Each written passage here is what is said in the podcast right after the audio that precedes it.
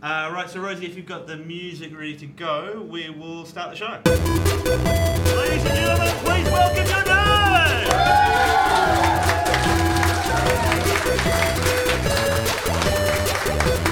Hello, one and all, and welcome to the Nerd Degree uh, All at Sea, episode 92 of the Nerd Degree. That's how long we've been doing this now. We're all very old. Um, my name is Ben Allen. I'm a non amphibious life form, and I will be your captain on this voyage through all things oceanic, from fish to other types of fish. That's it. That's all that's in the ocean. Just, just fish.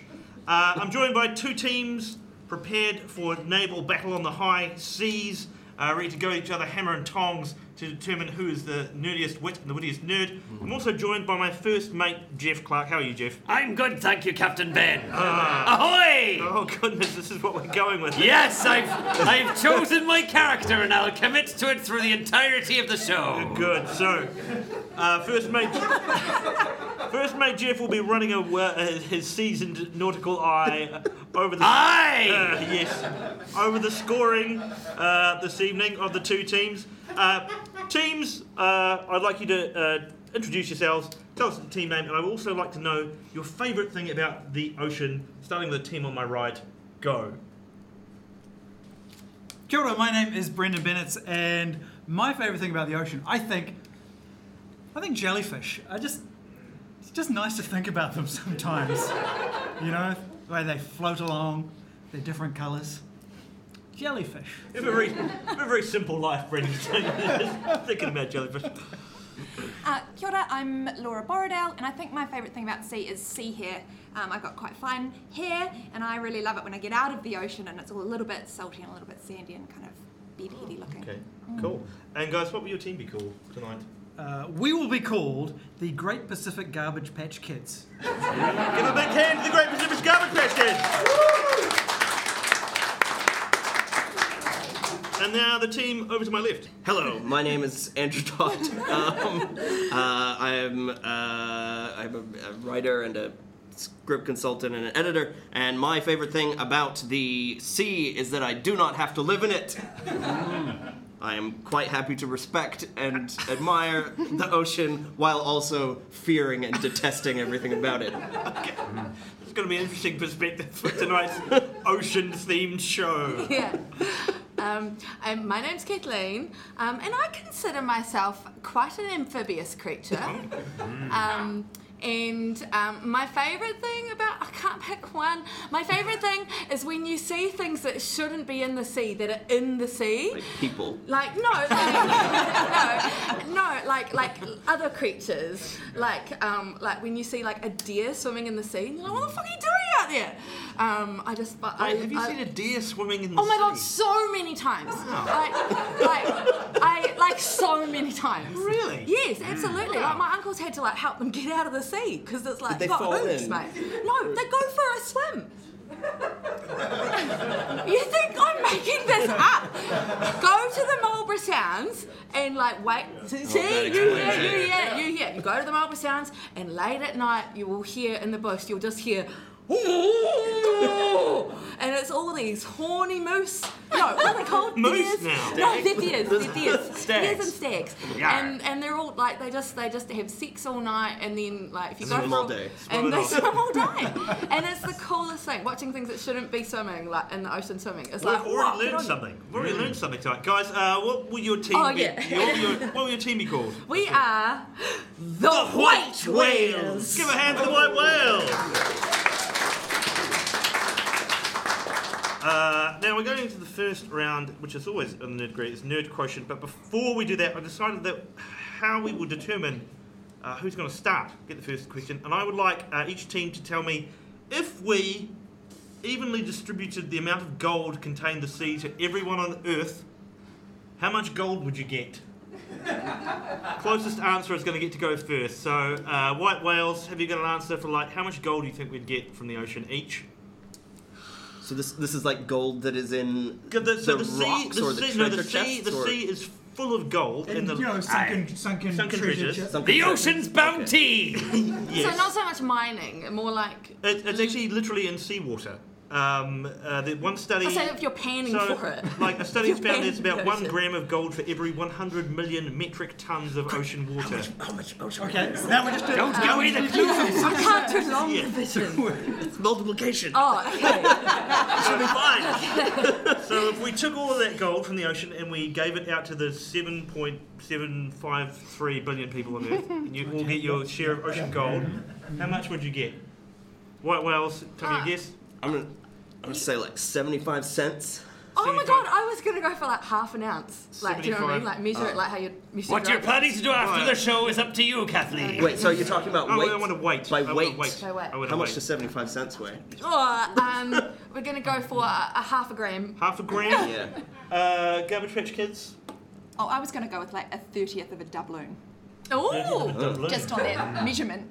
Um, I don't know, it's like determining who is more correct here. It's very difficult. um, I might give it to White Wales because they actually gave a measure. We'd all get, we all get 2.579 kilos of gold from the ocean because that's And is how this what big. Jacinda's rolling out with the budget? that's that's how Yeah. big the ocean is. It's just distributed over three months. And Uh, Okay. yeah. Just remember that every doubloon is like 30 kilos. Yeah. So Well, the world's oceans are estimated to contain 1.37 billion cubic kilometres of water. So, Wow. Quite there a they go. few. So that your 2.579 kilos uh, would be worth about 238,000 New Zealand dollars.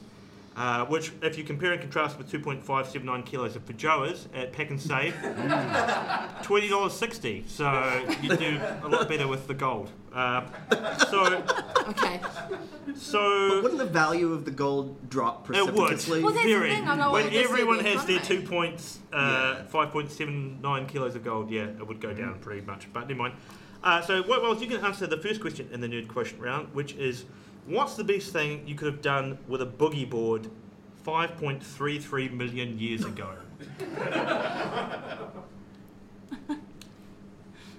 5. Wait, 5.3. Five The point best thing three that- three Um, million years ago. Um, like, um, is like surf a huge ass tsunami from like a big volcanic eruption. You're not a million miles away. Uh, not looking for a volcanic eruption as such, but there was a volcanic very big like Tidal wave. suction inwards. Uh, Garbage Patch Kids, do you have you guys any idea about this 5.3? What you done with your boogie board? what were you doing 5.3 million years ago? No, that's right, I don't know. I can't 5.33. remember. Um, Yeah. Not 5.32. if it's a tsunami, but it's not a, a volcanic one, is it? Plate shifting land mass. Very, yeah, moving okay. in the Well, I water. think we can we give a few points for each team. All I right. think, Jeff, they're, on- they're on the right track. Uh, what we're talking about is taking your uh, boogie board down to the Zanklian Deluge. Uh, That's what it does. which um, uh, 5.3, Brendan's making noises like he knows it. You, you don't, you know, I think I did read. Was this when the Mediterranean emptied out? It, it, well, yeah. So the Mediterranean Sea was uh, empty, uh, basically, and then uh, it opened up. Uh, nobody's quite sure how, but it opened up at the Straits of Gibraltar, and the Atlantic Ocean refilled the Mediterranean Sea through a very narrow uh, uh, sort of channel. Um, people are debating whether this happened all at once or over a long period of time, but the, the, the what they call the catastrophic uh, model is that something uh, broke and the, the Atlantic poured into the Mediterranean at the rate of 100 million cubic meters per second wow. uh, about a thousand times larger than the discharge of the Amazon River. And this refilled the Mediterranean uh, uh, in as little as a few months, uh, raising the sea level by 10 metres a day. Uh, it was going up. If you can imagine, very large. one. And when I was reading about this, uh, there's a there's a picture here, Rosie, where which I I was very upset when I saw this uh, video at the end. I thought like that was going to be really good, but sadly, uh, no, there was no video of the of the deluge. And that's the warning we've received that is about to happen again. That's right. Um, so yes, um, your boogie board would have I don't know you would have died uh, very very quickly. Uh, so and yeah, it refilled the Mediterranean with uh, to the picturesque uh, thing that we know it as. Is there no actual video? Is Today- there just no, text there's no that video. says video? Well, we do have a picture of the Mediterranean just to show you how nice it is. Uh, Where's the Mediterranean? yeah, yeah, there it is. Ah! Look, and it also refilled all those uh, picturesque Italian villages at the same, the same time. Okay, so a few points there. Yes. Um, Garbage Patch Kids, Why did the first Japanese people to set foot in California hate soybeans? Now, this obviously has something to do with the, The ocean. Hmm. because maybe it was all they ate on the entire journey. The Very good, rations, eh? Brendan. okay. Yep, you can you can have you can have some points. There. Can you narrow this down a little bit though? What were they doing? Tofu. tofu. No, it was soybeans. Um, Kathleen, Kathleen, Were they making miso making miso maybe. from soybeans? Isn't it? Don't you ferment them? Um, uh, this this uh, happened uh, in the Edo period about 200 years ago, uh, when a uh, Japanese crew of about 14 men were were taking. Um, uh, they set out in October 1813 to take a big old load of soybeans to uh, Tokyo. Uh, when they were This is a big detour. yeah, they were caught in a massive storm. Ah, it was meant to be a three-hour tour. Yes, um, uh, which damaged their mast and set them adrift. And very quickly they ate all the food and water they brought with them, and so they only had the soybeans that they were transporting. Um, uh, after several months, members of the crew began suffering from scurvy and dying off one at a time, and they drifted uh, eight uh, eight thousand kilometres over four hundred and eighty four days, uh, which is still a world record all the way to the other side of the Pacific. And I think, uh, Rosie, there's a picture of this. This is how far they went, Oh. basically, Oh my. across the Pacific Island. When they got there, um, only two of them were left alive. And uh, then, oh, three, three were left alive. Uh, they were all taken back to Japan, and one of the guys died on the return voyage. like, Oh. what a letdown. But yeah, so that, that's the longest anyone has ever been lost at sea. Who took them 484 back? days. A year and a bit. Well, they were rescued by a, a Californian uh, boat, uh, an American boat that took them, in, and they had major language difficulties basically because nobody had. uh, This was back in the day when they, Japan was very isolationist and nobody had really gone outside of it.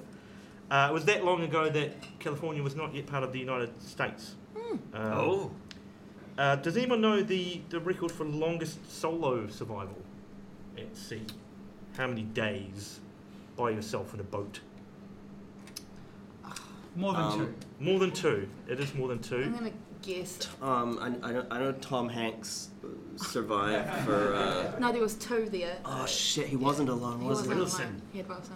He had Wilson. He did have Wilson. Um, Uh, this guy did have somebody uh, with him to start with, who A dark turn it takes.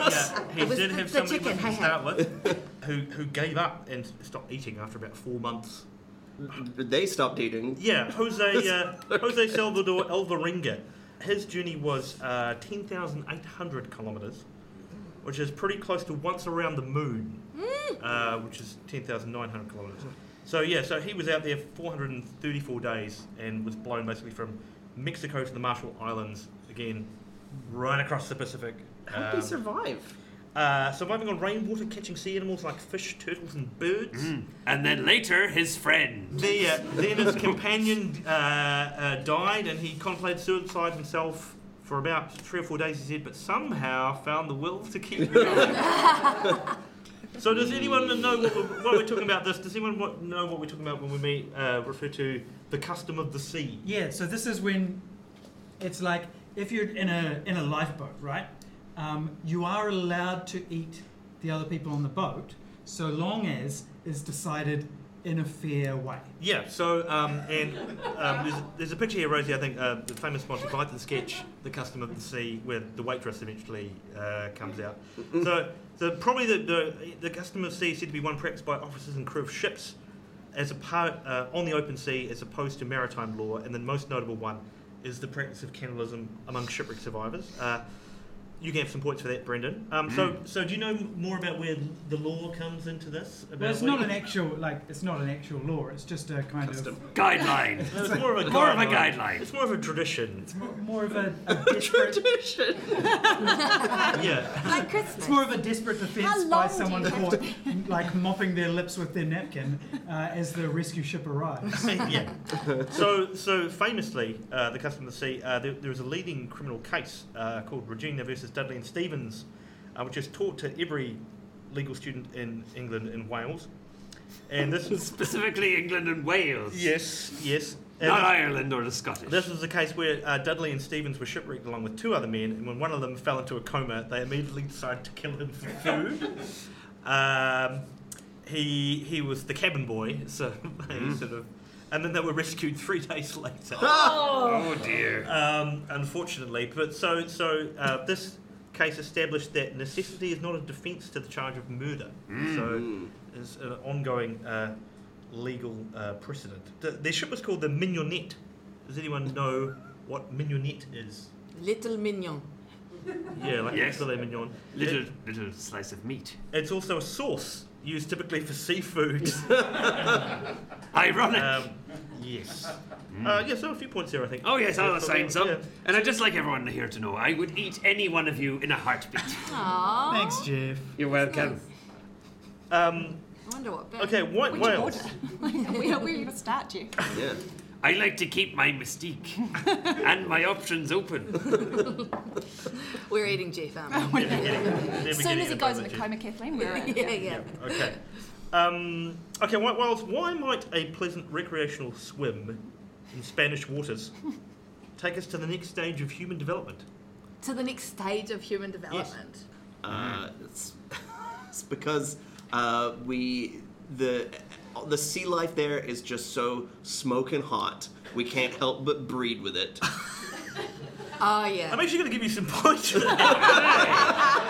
Andrew, you're almost it's like in the, in the ballpark. A little bit in the ballpark. Um, It's just those sexy crabs. Are the fish radioactive? Do, do people get bitten by them and gain it- superpowers? no, well, they haven't. I don't- But maybe. Brendan, you can almost have some points there as well. Um, I can almost have some. I've almost added them. So if you could write, uh, but then stop at the last. sentence. Aye. Um, so what we're talking about here is the fishman of Leganus. Here he is. There's the fishman. doesn't There's look much like a fish. There's the statue. The, the one thing you will see if you like, sorry, podcast people, you won't see this, but you can Google the image afterwards. You see he's got webbed, webbed Oh, hair. he does too. Like, so, I thought it was just a lazy sculptor. Me too. Yeah, just very poor work. Um, so uh, the fishman is a, a story uh, that is told in, in this part of Spain about a a man who went uh, missing at sea uh, in northern Spain, and then um, five years later in southern Spain, um, some fishermen basically caught a kind of strange man-like creature in their net.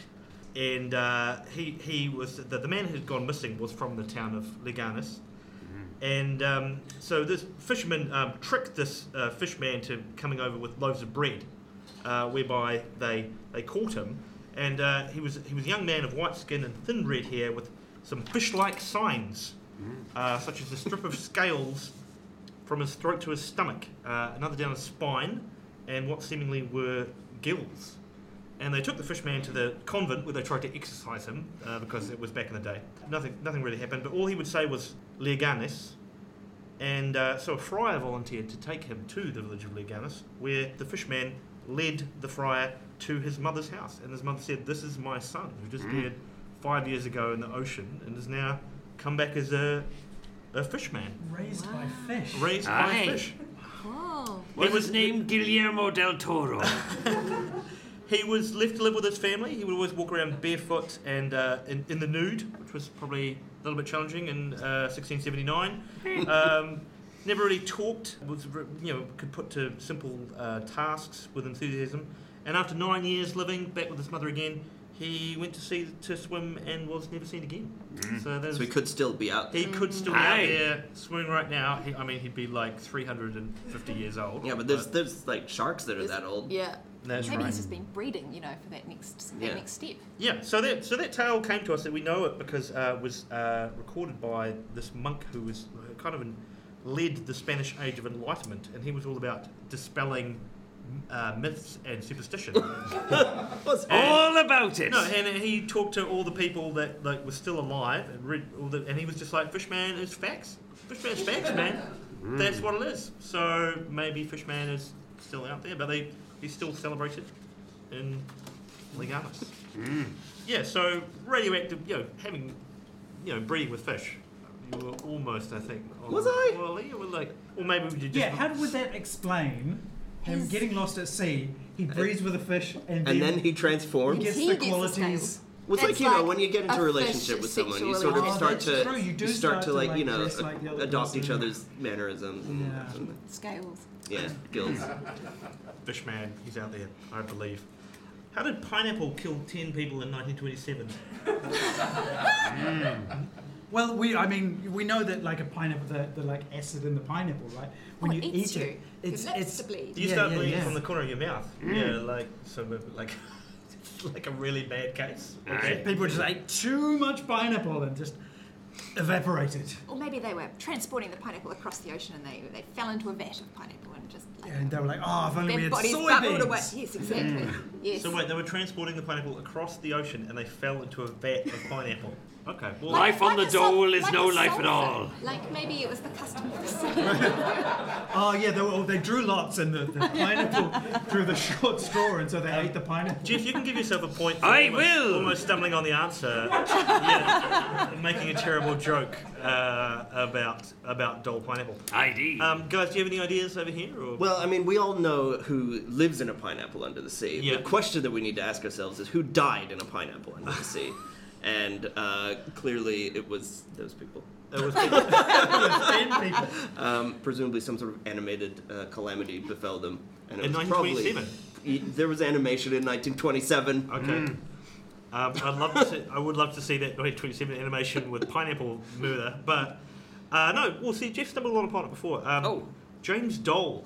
Uh, uh, here he is. Uh, he dubbed himself the Pineapple King. Uh, now, so he, he was an industrialist and uh, asshole uh, who, who courted the pineapple market in Hawaii in the early years of the 20th century.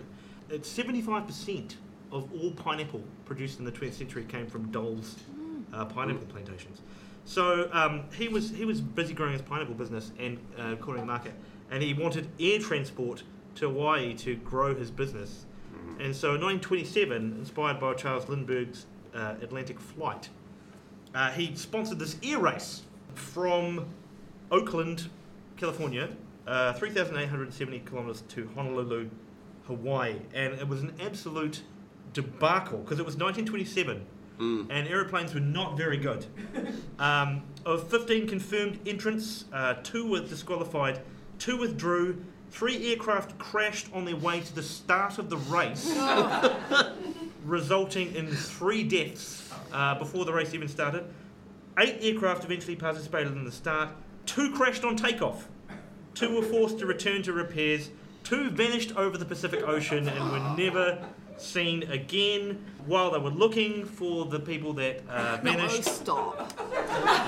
one of the planes that had turned back was like repaired itself and was like, "Oh, join the search." Flew out to f- try and find them over the Pacific, disappeared over the Pacific. Uh, so all in all, uh, six airplanes were destroyed, ten lives were lost. But then in a monastery, pineapple men started turning up. yes. Um, so so um, so the the Dole air race was a bit of a debacle. Uh, the guy that came second, because only two airplanes arrived in Hawaii, Martin Jensen.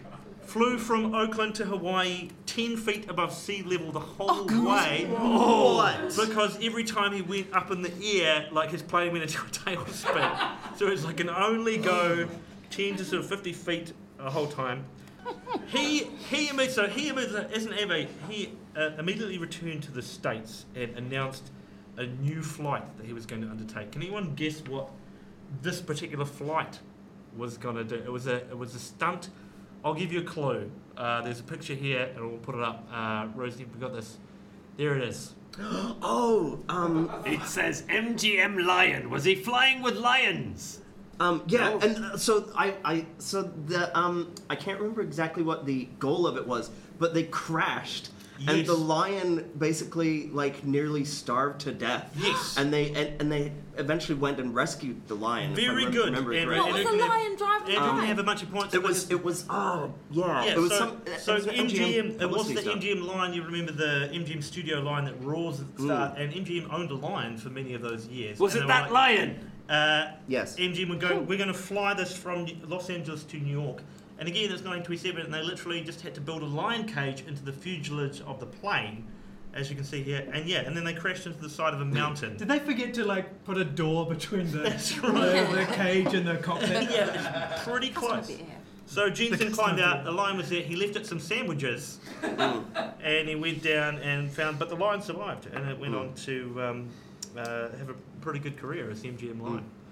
So the dog. Mm. He used to perform the intros to those movies live. It was amazing. I would film him. So the, the people that disappear in the Doll Air Race are, of course, just one of many hundreds and thousands of uh, people that have disappeared at sea. Can anyone get some points if they would tell me what was a, a particularly banned profession to have in 1968? In general. yeah. Is- Well, yeah, like Is it maybe, anymore? maybe. This is to do with vanishing at sea. Sailor. Can you be a little bit more specific, perhaps, Brendan? Captain of the sailors. Un- unskilled sailor. The sailor that doesn't know. when- I'll give him a point for that. Um, yeah, 1968 was a particularly bad year to be a submariner. No fewer than four submarines, each from a different country. But possibly more than four? No fewer than four. uh, were lost with all hands within a period of five months in 1968. One from Israel, one from France, one from the USSR, and one from the United States. The Soviet one, which I think we have a picture of, uh, K129, is a particularly interesting one because uh, there are all kinds of cool conspiracy theories about it. Uh, Is this the one where they got like Howard Hughes to? Yes, yes. So the, the submarine went down. Brendan can have some points for that. Aye. Tell us a bit more about it. Did, were they the the Americans wanted to like find the submarine so they could look at it, but they didn't want people to know that they were looking for it. So they got Howard Hughes to send out a boat.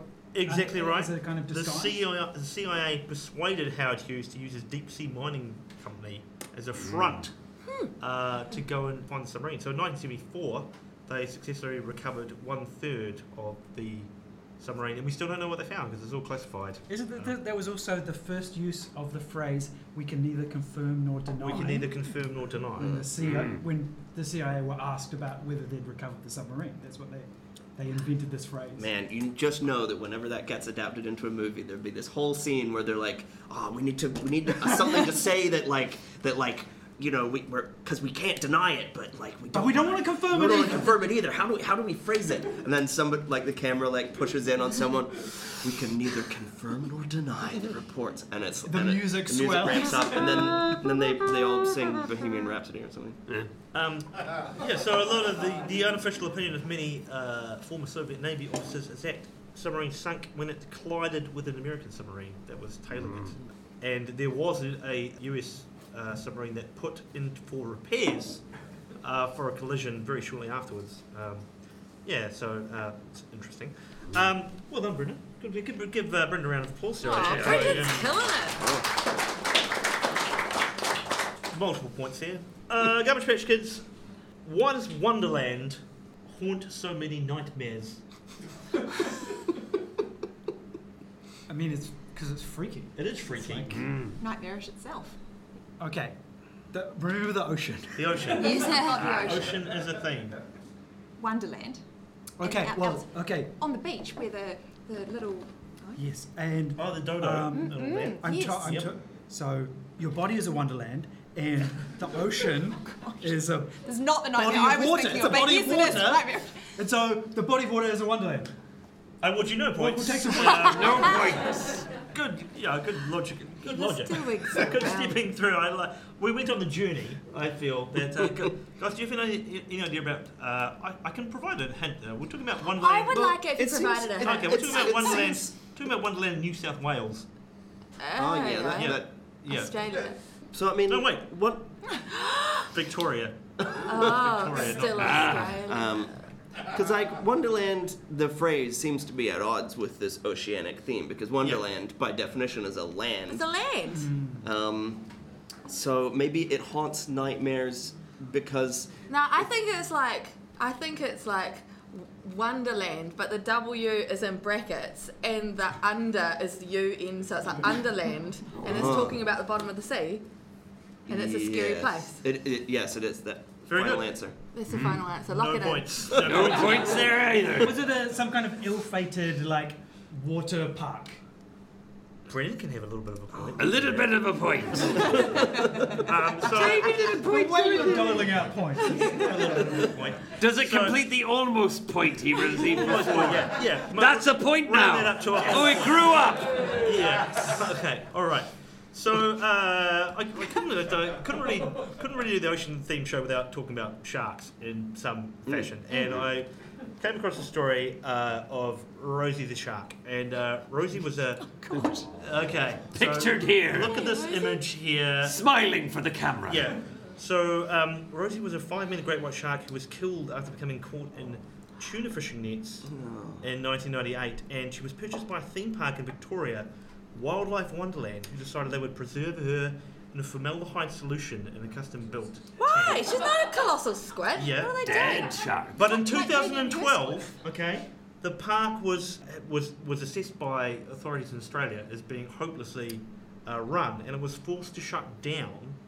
And then six years later, this guy uh, who was an urban explorer uh, went uh, delving through the abandoned park and came across No. Rosie the shark. Oh And she was And- alive. And if you see the video, this is what this is a still from the video, and the video is genuinely creepy. Like this five-minute shark was floating in a creepy abandoned wildlife park in the middle of the. So this is a still from the video. Um, both the pic and the vid went pretty viral, uh, which led to a lot more people going to the park to try and see this freaky shark in a tank in an abandoned park. Uh, and it was rescued by a non-abandoned wildlife park uh, elsewhere in Victoria uh, called Crystal World Exhibition Centre. They returned it to the ocean. Yeah. well, well, they decided that the shark was a very um, special uh, specimen, and they had to uh, rescue it. So they transported the whole thing. They flushed out the formaldehyde, which is a problem because it's uh, carcinogenic. All the vandals were possibly getting cancer from coming to vi- uh, visit the shark. Um, and they decided they would fill the tank up with 19,500 litres of glycerol instead. Hmm. Oh no. Uh, but that was costing a lot of money, and so they only filled it up a little bit at, at a time. And parts of the shark were Oh, still no. exposed, oh no. which meant that somebody had to get into the tank to inject the still exposed parts of Rosie the shark to preserve them. So there's a picture here uh, that I'm gonna. There Oh. we go. There it This is. is- So this is. It's I- like a scene from Little Shop of Horrors. I downloaded this image to my mum's computer, and the, the Why would you do antivirus that? thing popped up and said no threat detected in this file. I said, "Fuck off." so there's Rosie the shark. She's uh, yeah, she's still good, and uh, but that's what that looked like. We can So- move that slide on any time.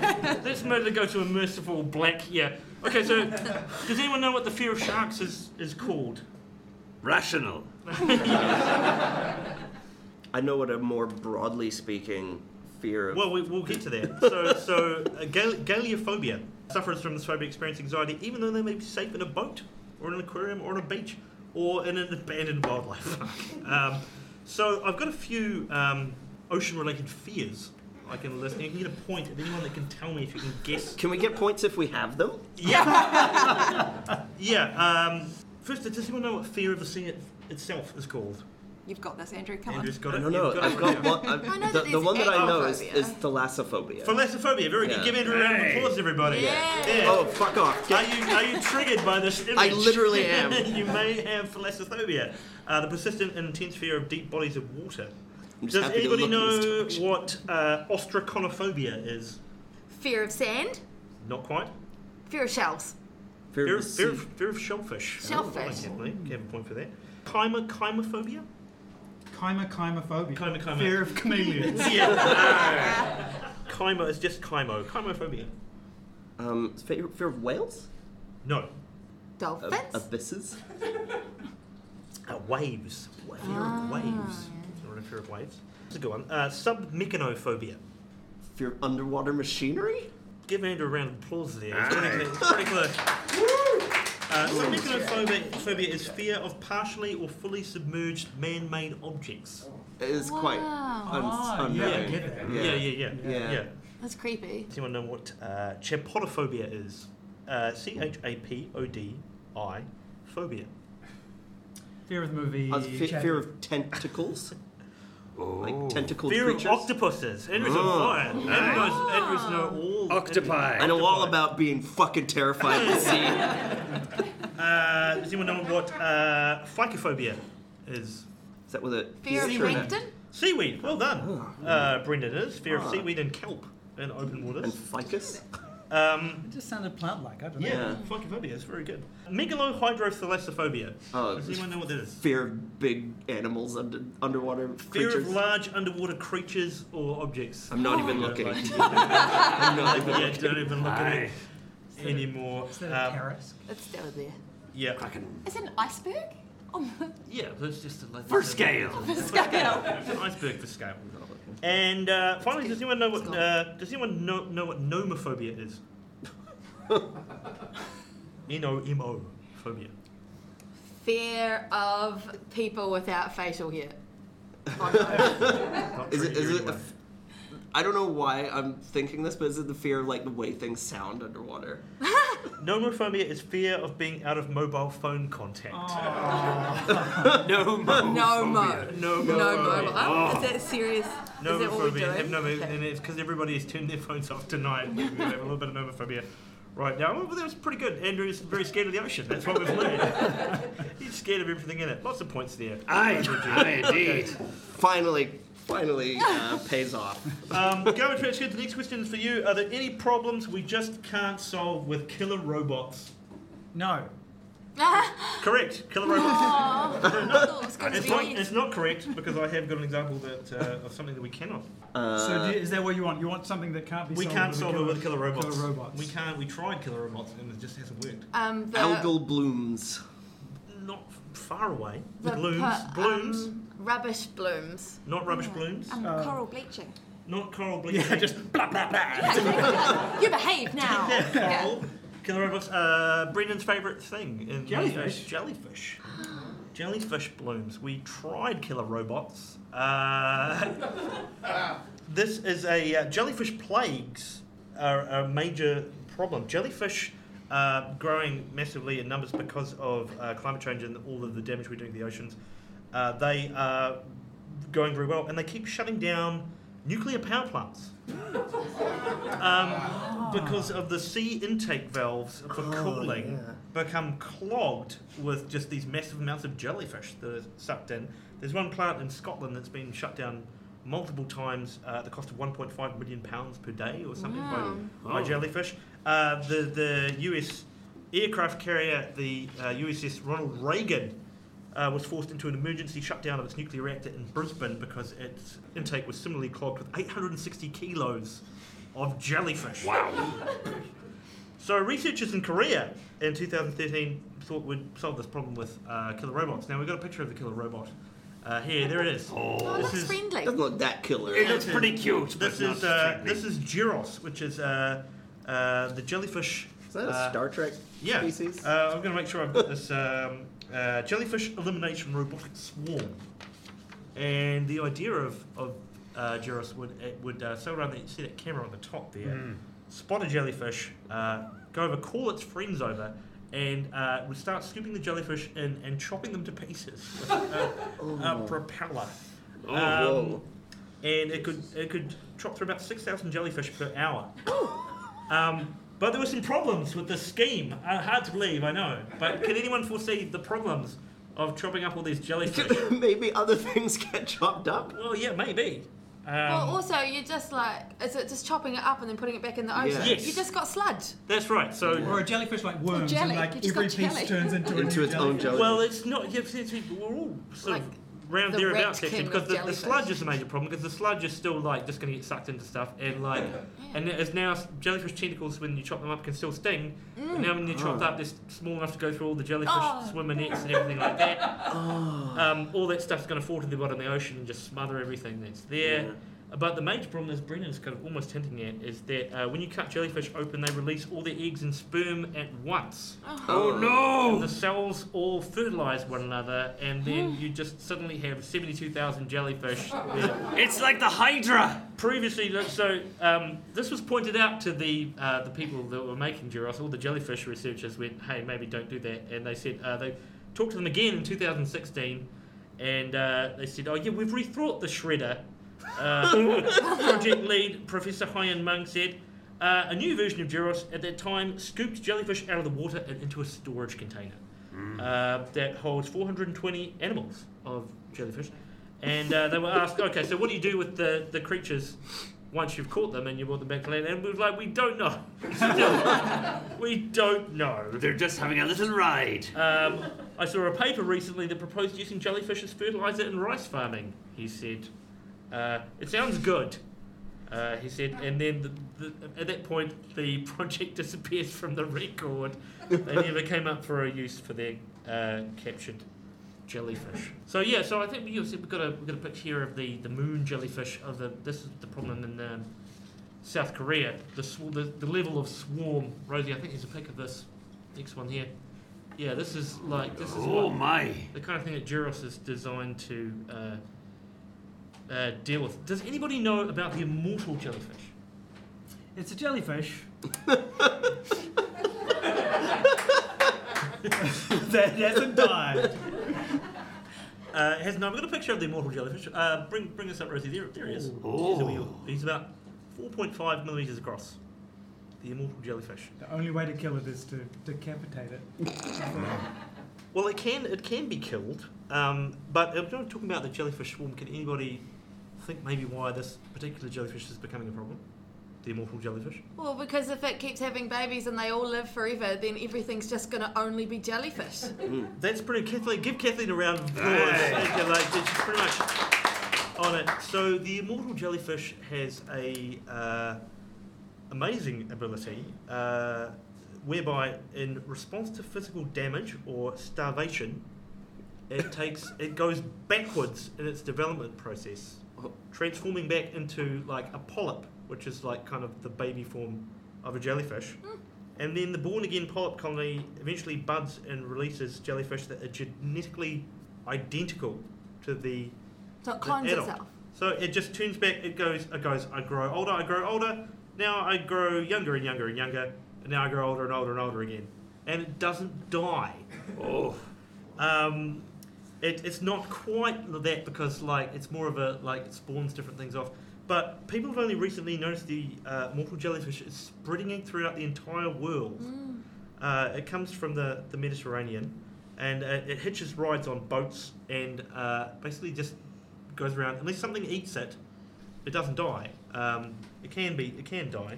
Can, can I ask a question though? Yeah. It doesn't sound like it reproduces with like sperm needs like the other jellyfish. Could we just shred these ones? We probably, we possibly could shred them, except that they're so small that we, we might struggle to, to get them. Um, there's an amazing um, story about this uh, New York Times magazine about the, the, the one man who's been able to culture in the lab, who's this guy from Japan, and he writes songs uh, about the immortal jellyfish. He's got, he's got an immortal jellyfish hat, and he tries to spread the word. Songs with lyrics like, um, "I can live my life over again, but since people only live once, please live without any regrets." Um, which is Hmm. a, a beautiful message. That is That is. Um, so uh, yeah, so that's that's going to take us into the next round. But first, Aye. Jeffrey, what are the scores like at this stage? I've added up the scores, but before I reveal the scores, Ben, Okay. Captain, I, I want to reveal what the contestants are playing for tonight. it is my plank. now, those in the studio audience can see it's a very fine piece of wood, and the winners will be able to take this home and make their enemies walk it at their leisure. Wow. Fit in Yes. one's car. That was the There'll question, be right? more about my plank later on. Okay. That's called foreshadowing. Um, The scores!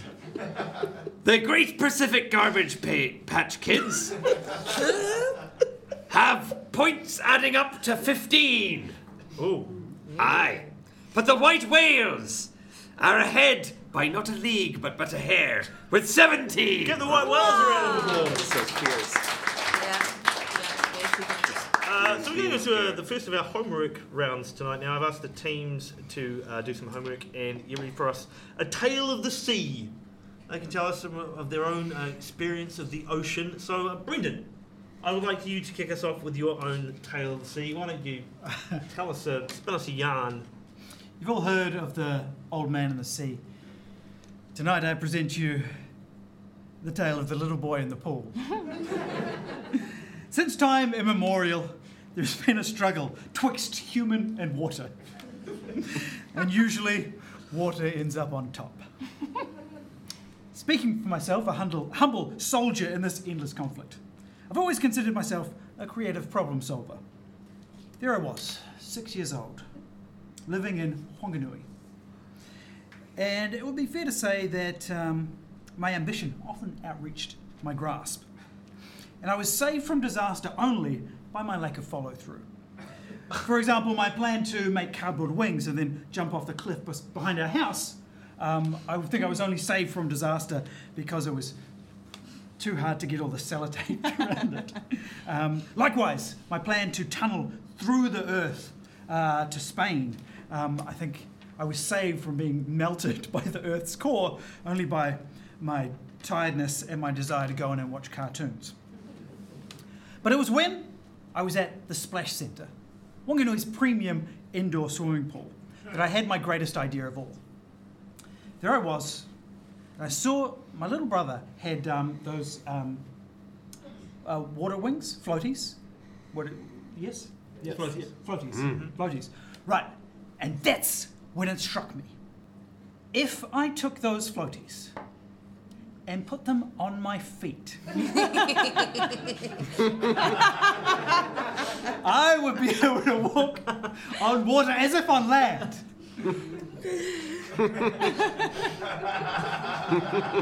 and the beautiful, beautiful thing about it was, it was a plan that I could act on straight away.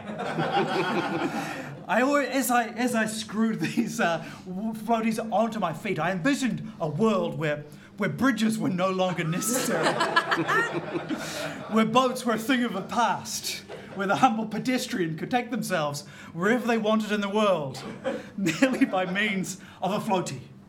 And there I was. I stepped out from the side of the pool with these floaties on my feet onto the pool and like Jesus walking across the Sea of Galilee. I walked out across the pool and yes, Jesus was there and I saw a bright light. Because, in fact, I was starting to lose consciousness. Because, of course, what happens when you step onto water with floaties on your feet is you immediately just flip upside down. But because of the floaties on your feet, you can't actually get yourself back up again because the, cause your feet are always being forced up a, ahead of you. So uh, the lesson from that is um, I don't know, don't mess with water. Thank you. Brandon Bennett's everybody. How many points shall we give him for that? You can definitely have some points for that. Ah, let's give him some. Um, All right. And I'm glad you're still with us as well. Uh, so the next round, we talked about the, the abilities of the immortal jellyfish. Um, this next round is called "How I Wish That I Was That Fish," and um, uh, it's all about uh, creatures of the sea with some amazing abilities, similar to uh, the immortal jellyfish.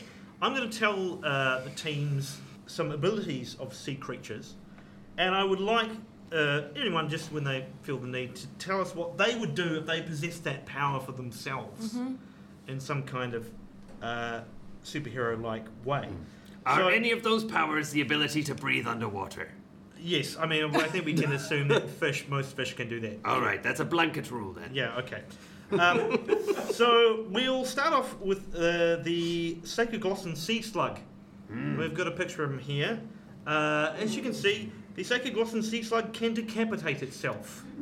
It jettisons everything but its head, including its major body organs, and grows an entire new body from the head down, uh, while, while the leftover body sort of withers away. So, what would you do with this power to self decapitate? International travel.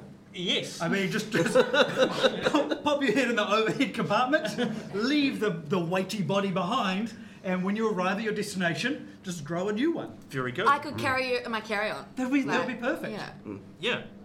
Um, I well, maybe some kind of decoy body as well. Like if you needed to, like. Yeah, I, I would 100% just commit a lot of crimes Hmm. and then and then cut my head off and then grow a new body and heavily tattoo that body.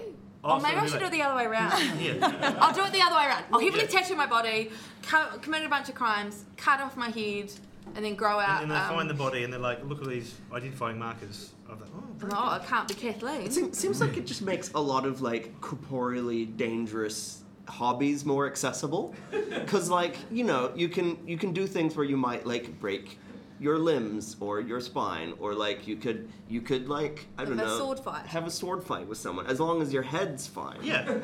it's like is it, it's like the inverse of highlander It is. That's exactly what this is. Okay, good. Lots of points there. Dolphins. Love them. Dolphins have that. Isn't this so much better than that picture of the shark? yes Dolphins have the ability to turn off half their brain I already have that to ability. sleep, uh, while the other staff stays alert for predators. And uh, so one half of their brain is asleep, and the other half is still swimming around, basically. I'm doing that right now. I would teach my classes like that. You can- yeah. Okay. So just to get some rest and whilst performing your job. i was gonna say this is basically just like depression right Oh, it's too real. and then the Ah, show became dark. Close there, guys. Close. Uh, the black swallower. Here's the black swallower. what does it do The black swallower can. the black swallower can eat fish larger than itself. Uh, with its greatly defensible stomach, it is capable of swallowing prey over twice its length and ten times its mass. so is the ability specifically to eat fish larger than No, itself just it can eat anything larger. It can eat Uh-huh. things larger than Again, itself. an ability I already have. Well, you see, this this is like, and thi- this this you know would is something that you could also do if you could remove your head and grow a new body because you know. If you ate then eat something your raw larger than body? yourself and just wreck your existing body, you can just Well, the reason we know the black swallow exists is because sometimes it eats things so large uh, that they cannot be digested before decomposition set in, and the resulting release of gases forces the whole fish to the surface, where it floats to the. where does the gas go? Well, it just it's in the Doesn't. stomach. It blows up a, like a balloon, and it just floats up to the. Has this one like eaten a dime for scale or Well, something? yeah, I, no, that's not. It, it's it's a bit bigger than that. It's, it's about this big. I feel like this this also plays into Brendan's international travel thing because you could you know I get could away with eat some- not I could eat you yeah and then, And then- yeah and then pay for one ticket. I mean I was just thinking about like lug, like excess Luggage. luggage fees but Oh, yeah. sure Okay. Yeah, Is yeah. there anything larger than yourself that you would like to eat?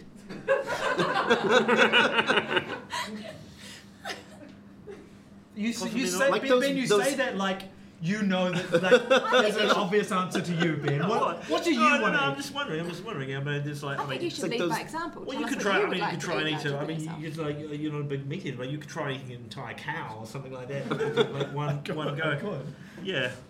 Could be like those world record pizzas and cakes and things. Like go like I can eat that. Okay.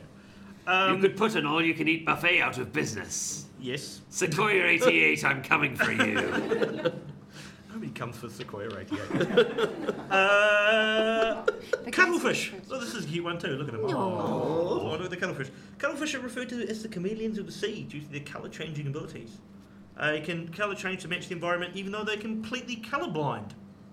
They Ah. can even somehow do it in utter darkness, and nobody knows how they do that. Or They- why? yeah, well, why? Yeah, it's pretty dark already. So if you could camouflage yourself, if you could match the background of your environment, what would you do with that power?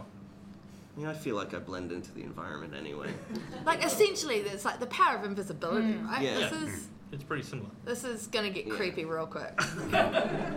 Or maybe working in a paint shop. Right. I could, I could Ooh, huh. demonstrate the different swatches. Famf! Famf! And like, yeah. Well, how would you how would you like this tone? Imagine I mean, like like, your if- bathroom. if people were going into the paint shop to find out what the paint looked like on bodies, then it would be great. Okay, a body paint shop. Oh, now you got Ah. Just Minifees. like, as, like which as exists on every corner of the, just going out to the body paint shop. Um, the hagfish. Here's the hagfish. I'm sorry, we're back to not Oh, fuck so off. I not love so. it. There is the hagfish. it. Uh, the hagfish can secrete slime, which once it hits water becomes a transparent, sticky substance. Uh, hagfish will release less than a teaspoon of gunk from its glands, and uh, that amount will expand 10,000 times within a few seconds. This is this is a picture I have to show you next. This is uh, hagfish are a delicacy. Uh, Oh. Yeah, so the, the, this uh, there was a truck transporting them in Oregon, and the, it crashed. And this is what happened to this car. This is what Hagfish slime does. So basically, you can release like buckets of slime instantaneously from your body. Is there any? Is Get there a any, job on what now? Be the Yeah. gun girl. Yeah. Right. What now? Any other possible I uses? feel like there's a there's some sort of pornographic application for this. Uh, Some. Oh, now I see. You get Strangely, paid we- good money. I can't think of a lot of uses for slime. Body slime. Go figure. slime. Well, I Okay. guess you could like run a water slide. Wow. Yeah. Hey kids, hey kids, slide So- down my body slime. Yeah, That'll be Um, popular. could uh, make a killing like selling it as like personal lubricant. Very personal. It's very personal. Extremely personal. But hey, look, there's a market for it. I feel like I bought. I feel like I bought this. Hagfish I bought, jelly. this, I bought this on myself with the hackfish. Did you say it expands 10,000? Ten times? thousand times within my. Whoosh, Like, d- does it harden? Does it? What, what state Well, does it it remain in? Remains slimy. slimy. Slimy. Oh, well, Slimy. it still doesn't seem very useful. It's very So how weird does it co- substance. does it come out like in? It's like, got it's got is glands it, how, is alongside. it like of- super dense when it comes out and then? No, it it's, just, it's one of the lightest so materials. how does it? How does it? It must be like, you Is know, it that magic? sound, that It is sound magic. foam. Is Don't it magic, question- Ben? Don't question the ocean. If you really want to Yeah, get that's into the a good physics of hagfish slime, you can look it up. That's all right. Question the ocean. Yeah. The pistol shrimp.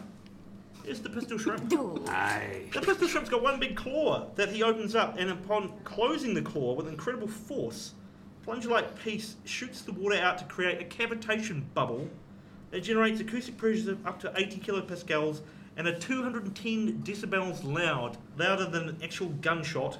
and Briefly reach a temperature of 4,800 degrees Celsius, which is something close to the surface of the sun and it goes pow, and it just blasts a fish out of the water and just then just eats it. Pistol shrimp. Pistol shrimp. Can't they also see um, like spectrums That's of the light that that's we- the meta shrimp. Mm.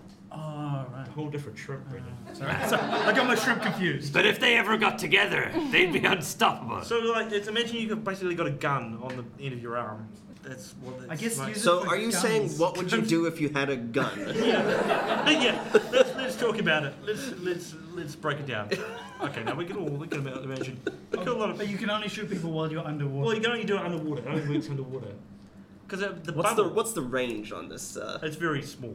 Do you have to eat them after you've done it? Well, Is you can it like the just, customer for sea again? You Where actually, can like, you custom can only for sea. shoot them if you're going to eat them. I think. oh That's, yeah, customer C will play rock paper scissors. sea cucumber. He can eject his guts at predators and regrow them later. Wow. Uh, but possibly more interestingly, uh, he can unhook the bonds keeping his cells together and let themselves flow into or out of awkward spaces. So, like, to kind of liquefies and goes bloop and then reconnects itself and becomes solid again. Um, so, yeah, you can turn you can turn yourself liquid. Like Oh. a T1000. Yeah. Aye. I would straight up just become a supervillain. I would 100% kill junk honor. Yep. Hunting down. It's uh, the- they do it sometimes, and then they never get it back, and they just kind of liquefy Wait, themselves. wait, wait, wait a minute. So you're saying if you had this ability? Oh yeah, and sometimes they can't reconstitute Sometimes they- themselves. yeah, sometimes that's a you don't- big. That's a big That asterisk. is yeah. like so you don't you don't do it like under like you know you've got to save it for the big occasion. you don't do it recreationally. Yeah. Yeah. Okay. then I don't want to do it anymore. I'm gonna go cut my head off. All right, and last one here. Uh, the the teddy bear crab. Oh, Here's the teddy bear crab. Uh, as you can see here in this picture, he picks up t- uh, two sea enemies, one on each claw, and uses them as weapons. yeah. Yeah. coming into the claws. They've got their enemies. You- They can work out which which are the pointy ends or like the stingy ends, and they come out and like this, and they go woo, and they just like ha ha ha ha. Um, so imagine that you've got like a I can already pick up CNN in it. I gotta say. And you can work out which end's the pointy. Yeah. You can Not pick to up- brag. Just at least through, through process of elimination. so we're saying we pretty much all possess the ability of the teddy crab already. Well, why aren't you We do, don't doing possess more with it, it, like- Brendan? Why aren't you doing more with it? I'm seldom called upon to do battle with a sea anemone as weapons. But can you think of people that you would like to just thrust a sea anemone into the face of? I guess if you're challenged to a duel and they say, "You may choose your weapons." and then they then they o- foolishly open their case full of two dueling pistols, and you say, "No, no, no!" and you just thrust your hands into the water and come out with these. That would be a that would be a power move. It would be a power move. Okay, lots of points here. They were. So Jeff, Jeff Aye. Uh, thank you for that, uh, uh, teams. What what are the scores looking like at this point? Well, before I give you an update on the scores, I'd like to tell you more about my plan. Now, I'd like to point out it is actually not a solid piece of wood, it's more made out of particle board. Okay. A very specific type of particle board, Yeah. known for its use widespread in the building community. Have you guessed what sort of. Is it jib? It is, indeed! And I sawed it myself in order to make the plank. Do you appreciate the fine work that went into that? Oh yes, I do. So, what would you say? I like- you think. I like the fine. I like I like the cut of your jib, Jeff. Thank The you! cut of your jib. Aye! Oh, it sustains me. Oh, that was that was a long one. Long walk up a short pier. Tell us the scores first, mate, Jeff. Aye. Currently, the White Whales are on 28 points, and the Great Pacific Garbage Patch Kids are on 32. Give them a round of applause. Do a turnaround. Okay, we'll go to another homework round now. Uh, Kathleen, Hello. tell us your tale of the sea. Oh yeah, I was just going to talk a little bit about like my relationship with the death and the sea, but after all of this really bleak, dark shit, I'm like, all right. Um, like the, so, I, I love the sea, um, and it has tried to kill me so many times. Um, uh, like I have a big relationship with it. Right now, my folks are, are they are sea adventurers. They're on a boat right now in, in the middle of the ocean. Their engines just cut out, and they've had to turn back to Panama. It's like real fucking deal shit. And um, and like yeah, sea's always trying to kill me. And like I said that to my dad, and my dad just goes to me, "Look, the sea isn't trying to kill ya. It just doesn't care if you die." and and that really is the deal of the sea. Um, like yeah, I um, I nearly drowned when I was a kid and had aquaphobia until I was about ten years old. I um, oh god, a seal nearly uh, attacked me three weeks ago, but and that was like the third time a seal's gone for me. Um, like they're just always trying to kill me. Um, but but I, I I love it so much and um, and I just thought I would share with you like the the bleakest fact that I know about um, this the sea voyage that my parents are on. You know, just the two of them on a little yacht all around the seas. And this is like they, they tell me all the time about how they get ready for it and all the things they've got to have, and they tell me about how they've got a really big, uh, like meters and meters and meters big thing of industrial strength glad wrap, and I'm like, what's that for? And it's in case one of us dies. If one of them dies, they have to wrap them up in the glad wrap so that when they get back to shore, you're not liquid. Like, well, you will be Like a sea liquid, but you cucumber. will be contained liquid. Oh. Um, Right. Yeah, so that's just a bit about my relationship with how much I love the sea and how close to death it makes me feel. Kathleen Burns, everybody. Give her a round of applause.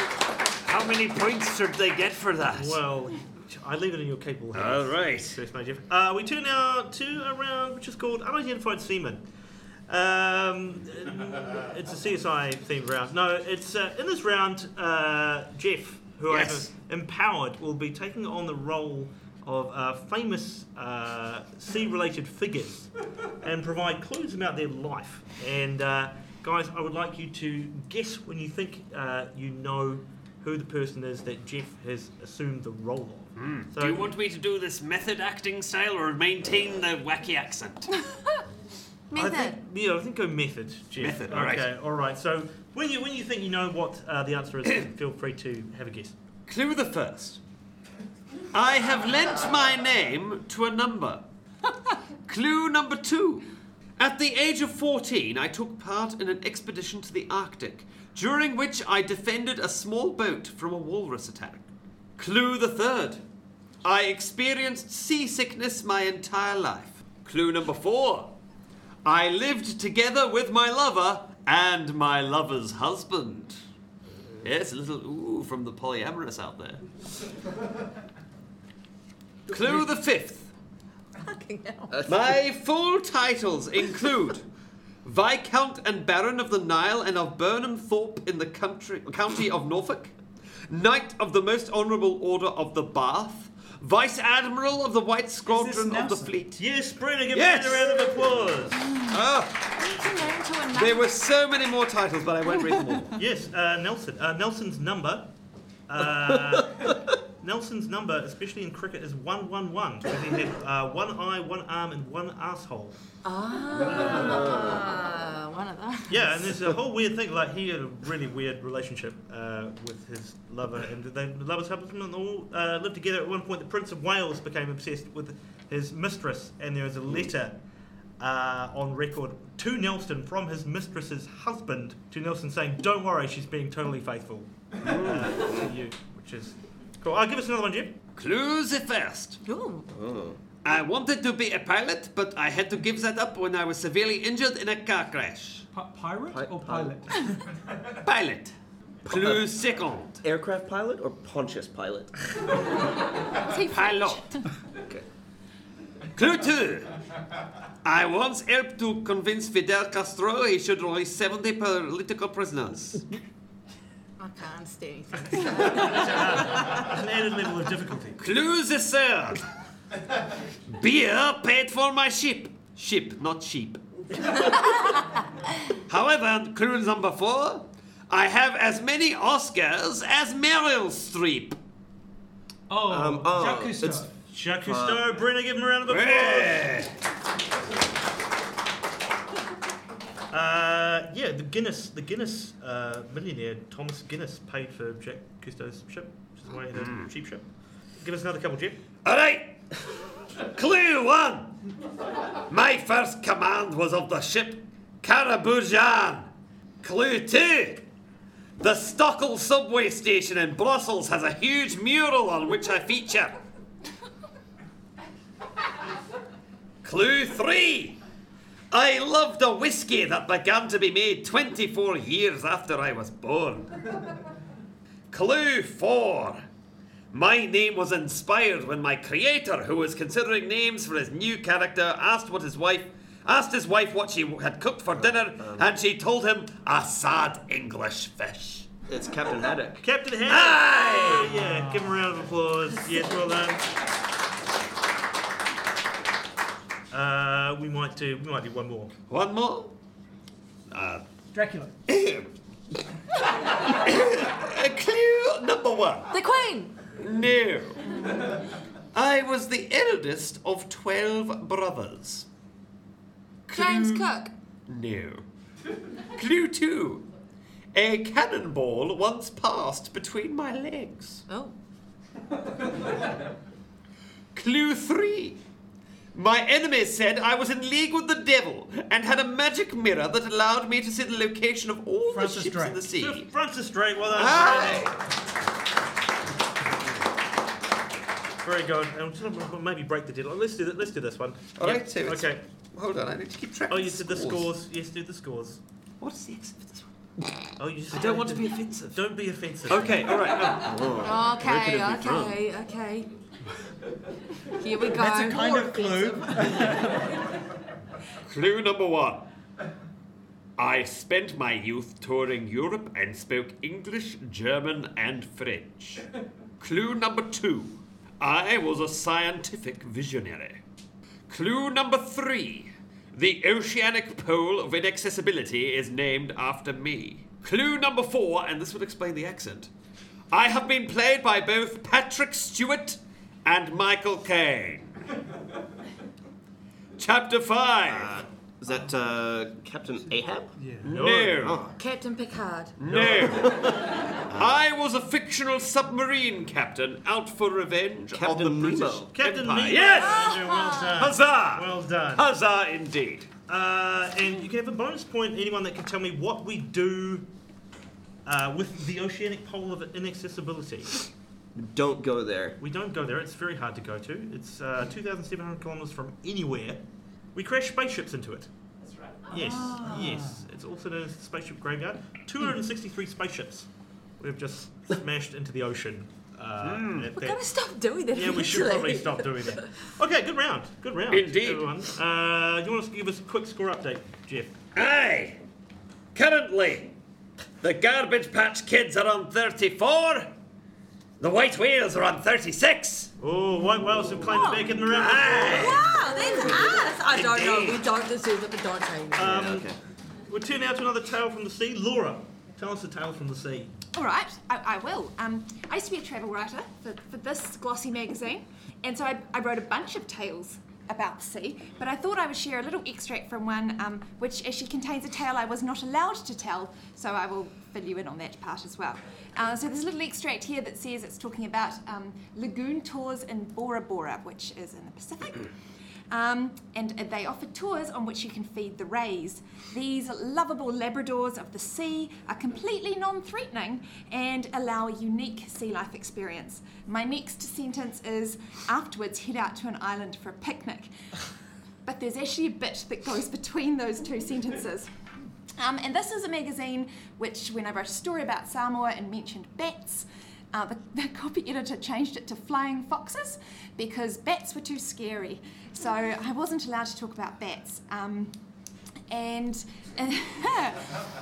And th- this is maybe a good time to mention that I have a little phobia of sharks. Also, Andrew, I sympathise. When I was seven, my parents were watching Jaws downstairs. I came down and stood in the doorway behind them and watched the whole thing, and then couldn't have baths for quite a while after that. Um, and then when I was a teenager, my stepmother showed me a film called Open Water, in which no. two sorry about this andrew um, two divers go out they miscount the air tanks and when they return to shore well, when the boat that took them out returns to shore it leaves them behind uh, and they bob out there um, until uh, well they basically resign themselves to their fates and are eaten um, I have a real love hate of sharks. I'm really fascinated by them now, so I, I actually choose to watch a lot of shark films, including yours, um, which a number of you were in, so yay. Uh, but I get so frightened that I, I kind of physically move away from them and I've nearly broken my partner's jaw by slamming my knee into his face in my in my haste to get away from him. So the central bit that I wasn't allowed to write about, and possibly because I was hysterical at that point, um, after the rays, they take you out beyond the reef and to shark infested water. Um, and I'm petrified, and but kind of kind of want to see it, kind of don't, and, and really terrified. And the guide pushed me in. So that was the bit I couldn't write about. Just, just like Shoved you into the with the race.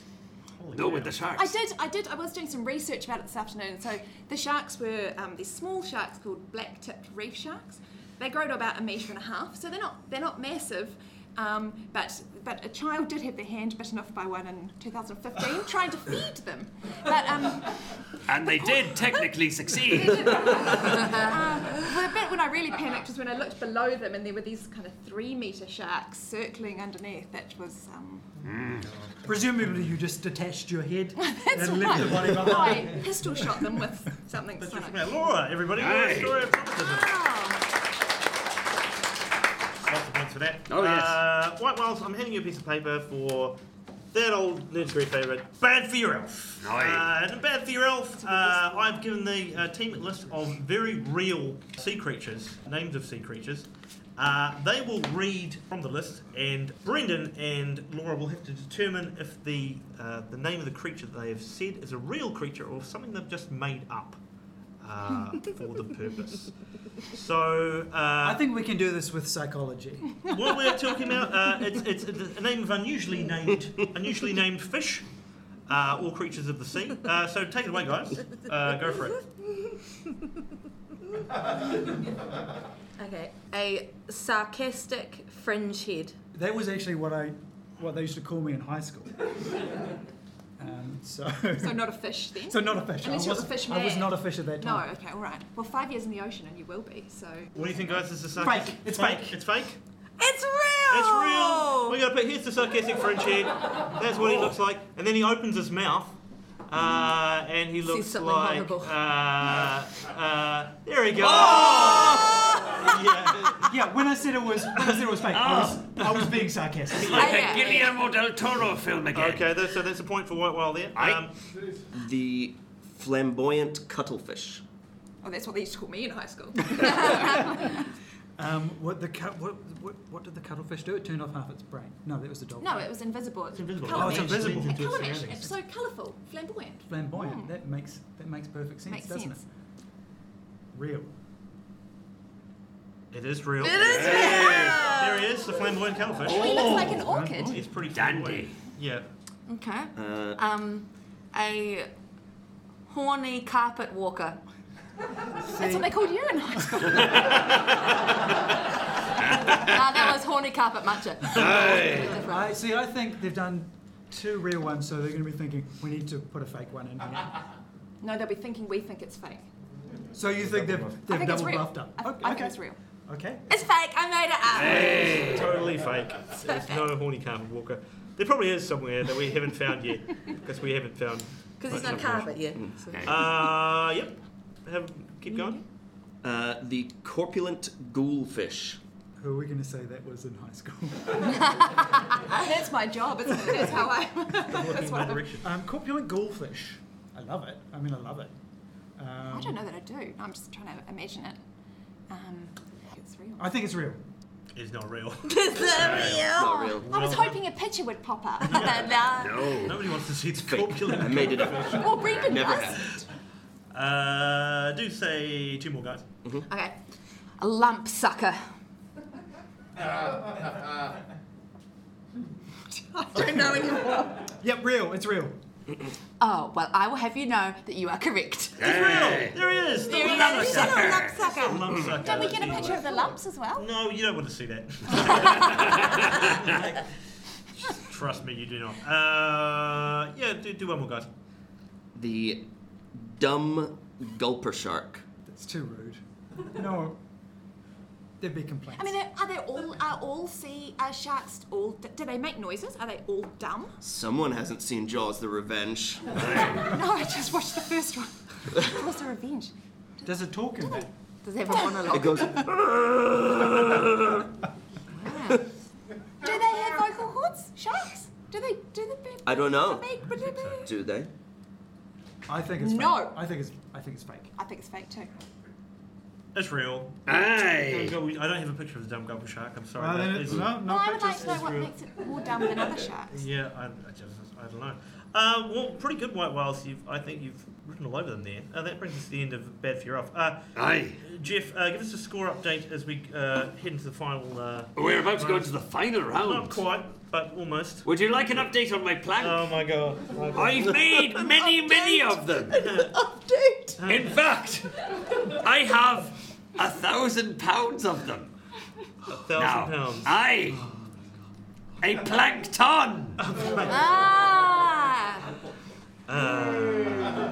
This is all I have, Ben. Okay. Tell us. After this, I go to my lighthouse and stare out at the ocean.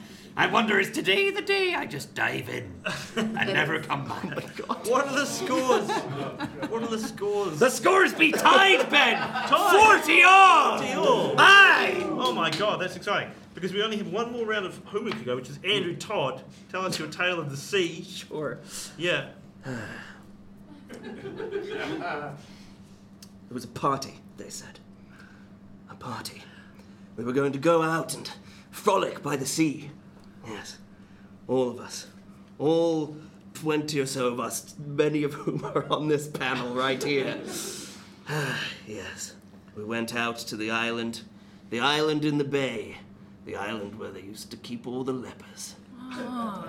Yes. Yes, you do. Not as well as I do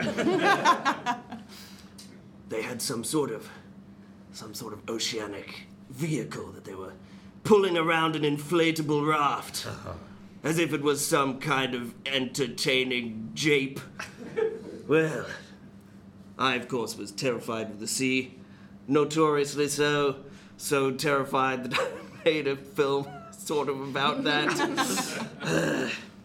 but i thought everyone seems to be having a good time Perhaps, uh, perhaps, perhaps I'll have a go. Perhaps I'll have a go as well. So I jumped on the inflatable donut.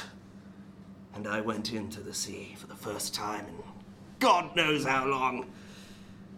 And around I went, and for the, for the first little while it was indeed quite enjoyable. Until we went round a particularly dangerous curve. I'll never forgive that fucker Jared Skelton for driving the way that he did. but that was when I fell in. I could feel the ocean dragging me down.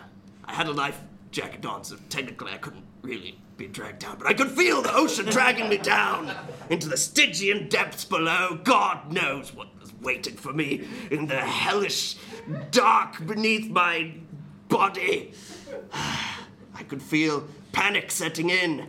All of my fears were being proven correct. The sea was out to get me. It is out to get you. That was when I felt the, the manly, muscular arm of Ben Allen around my body, hoisting me out of the sea. Only partially out of the sea. I was all I was sinking to the bottom, and he rescued me and brought me back to shore, and that was when the asthma took hold. and I was I was, was I was near death, and the only thing that could save me was a modern medical miracle and Jeff Clark's asthma inhaler. I hope that's not the same one. 'cause This was uh, ten years ago. and it's Prescription is probably- cheap, but I always have one with me. And ever since then, I've, I've not, I don't think I've actually stepped set foot in the sea. Andrew Todd, everybody. What a day it was. I'm giving each of us a point as well, Ben, for saving him. Okay, we're at the final round of the night now. Before we go to this uh, final debate round, Jeff, just give me an update on the scores uh, from that. That uh, Andrew's probably scored some points here. so- Andrew scored five points. Yes.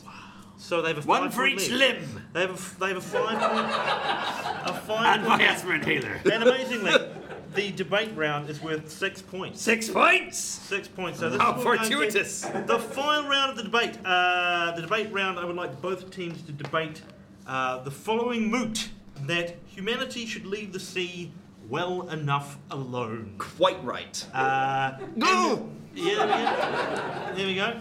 Uh, garbage Patch Kids, I would like you to argue uh, for the fact, for the moot. So We're arguing that you should, you should leave, leave it the, you alone. should leave the sea alone. Okay. Andrew, Andrew, you will be arguing that we should get, be all over the sea. Get in there. Not leave the sea. All right. Uh, Okay, we, So um, we'll, we'll give we'll give each team a, a minute and a half or so. Uh, so um, Garbage Patch Kids, kick us off. Why should we leave the sea well enough alone? Uh, the ocean is a, it's a wonderful, it's a beautiful place. It's uh, it's got untold wonders inside it. Riches buried in its seabeds. Yes, uh, the the kinds of things that we are tragically, as humans, you know, destroying. Not valuing quite enough. Yes, but we we really, when it comes to the ocean, we need to think about our our children. We need to think about the generations to come and what they want. What is their inheritance? What are we leaving for them? Exactly. We need to preserve the oceans. We need to leave the oceans alone to give future generations the chance to destroy the oceans for themselves. We've taken the land, we need to give them the sea. Yeah. What else can we really provide for them? Frankly, we're not finished destroying the land yet, and There's it's still bits to go. you've got to finish your dinner What's up? before you can move on to dessert. Okay. Second stomachs, that's what our kids are. Well, like- Second stomachs, they will, they will, they need to, to have something to, to sink their teeth into. It's like like any Provide them horde of purpose. locusts. You have to you have to completely devour the thing that you're working on first, the land, before you move on to the ocean. And so we firmly believe you should leave the ocean alone so that it can be destroyed at a later, Later time. on. Okay. Think of the children. Think of the children. Think of the children. Think of the children. Uh, uh, wh- whilst your your opening statements, why should we not leave the sea alone? well, you see, the affirmative team in their uh, uh, running roughshod across the land like the hyper capitalists that they are. um, they claim that, uh, that we need to leave the sea alone so that we don't destroy it, but the fact is that we have already done an enormous amount of damage to the sea. Uh, the amount, the uh, variety of life, and the sheer just amount of life in the sea has plummeted. Um, And we coal- are alive. And we, so if and- we yeah. get in the sea, we're putting more life in the sea.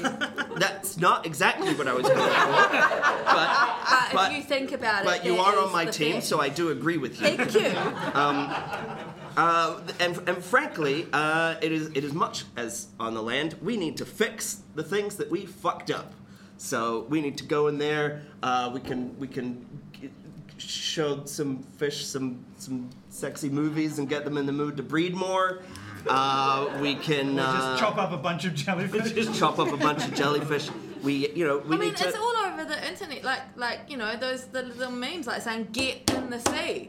it's like Yeah. get in Yeah. Mm. the sea. We are living. This is the zeitgeist, people. It's time to get in the sea. yeah, it is time for uh, the, the the the billionaires and the and the, the industrialists like the affirmative team to get in the sea.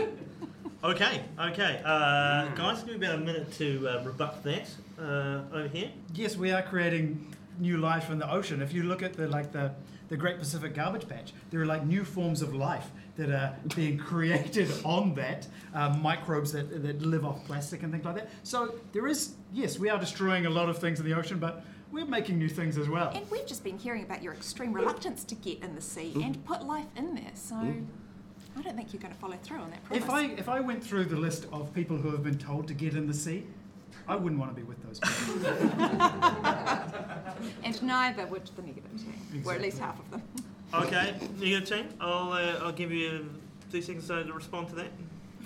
I feel like this is this is I feel like- devolved into into Well- just personal attacks. No, but look, fuck it, let's go there. Yeah. You're saying like what? Oh, like Andrew's not going to get in the sea.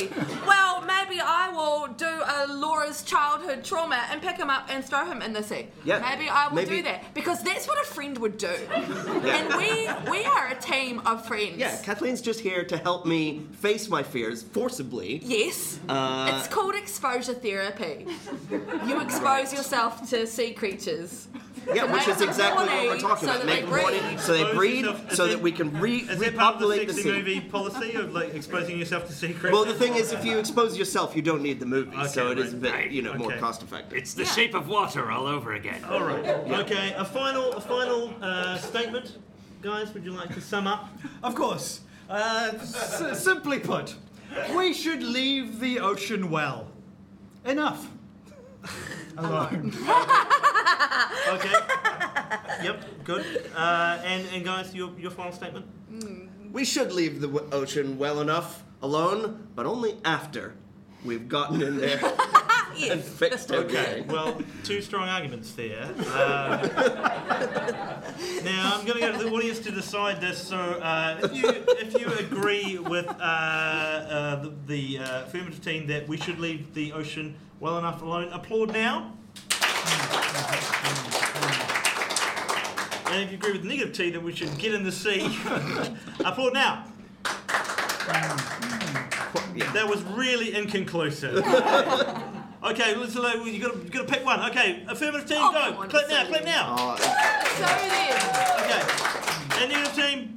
see, Okay, I have to give it to the affirmative team. Go Red Patch Kids. Hey! Red Patch Kids, which Ah. go to the did- sea. they get six points. Hey! I believe- Taking them to Oh, There's a screw in 46 there. points. in there. There's a screw still in Yes, it. there is. Be careful with the plank. Don't put it against the TV. Okay, what? Can, can you just put it back there for safekeeping? All We'll- right, fine. We'll, we'll know it's ours spiritually. Oh. So uh, the winners. Uh, Have we just. The winners of tonight's show are the great uh, Garbage Patch, uh, Pacific Garbage Patch Kids. Uh, give them a round of applause. Uh, thank you all for coming. Thank you to uh, Lily Drummer as well, always for having us. Uh, we have some more new degrees planned for later in the year. Yes. We do, so come along to those. Thanks to the teams, thanks to Jeff, thanks to Rosie Up the Box. Good night, everybody!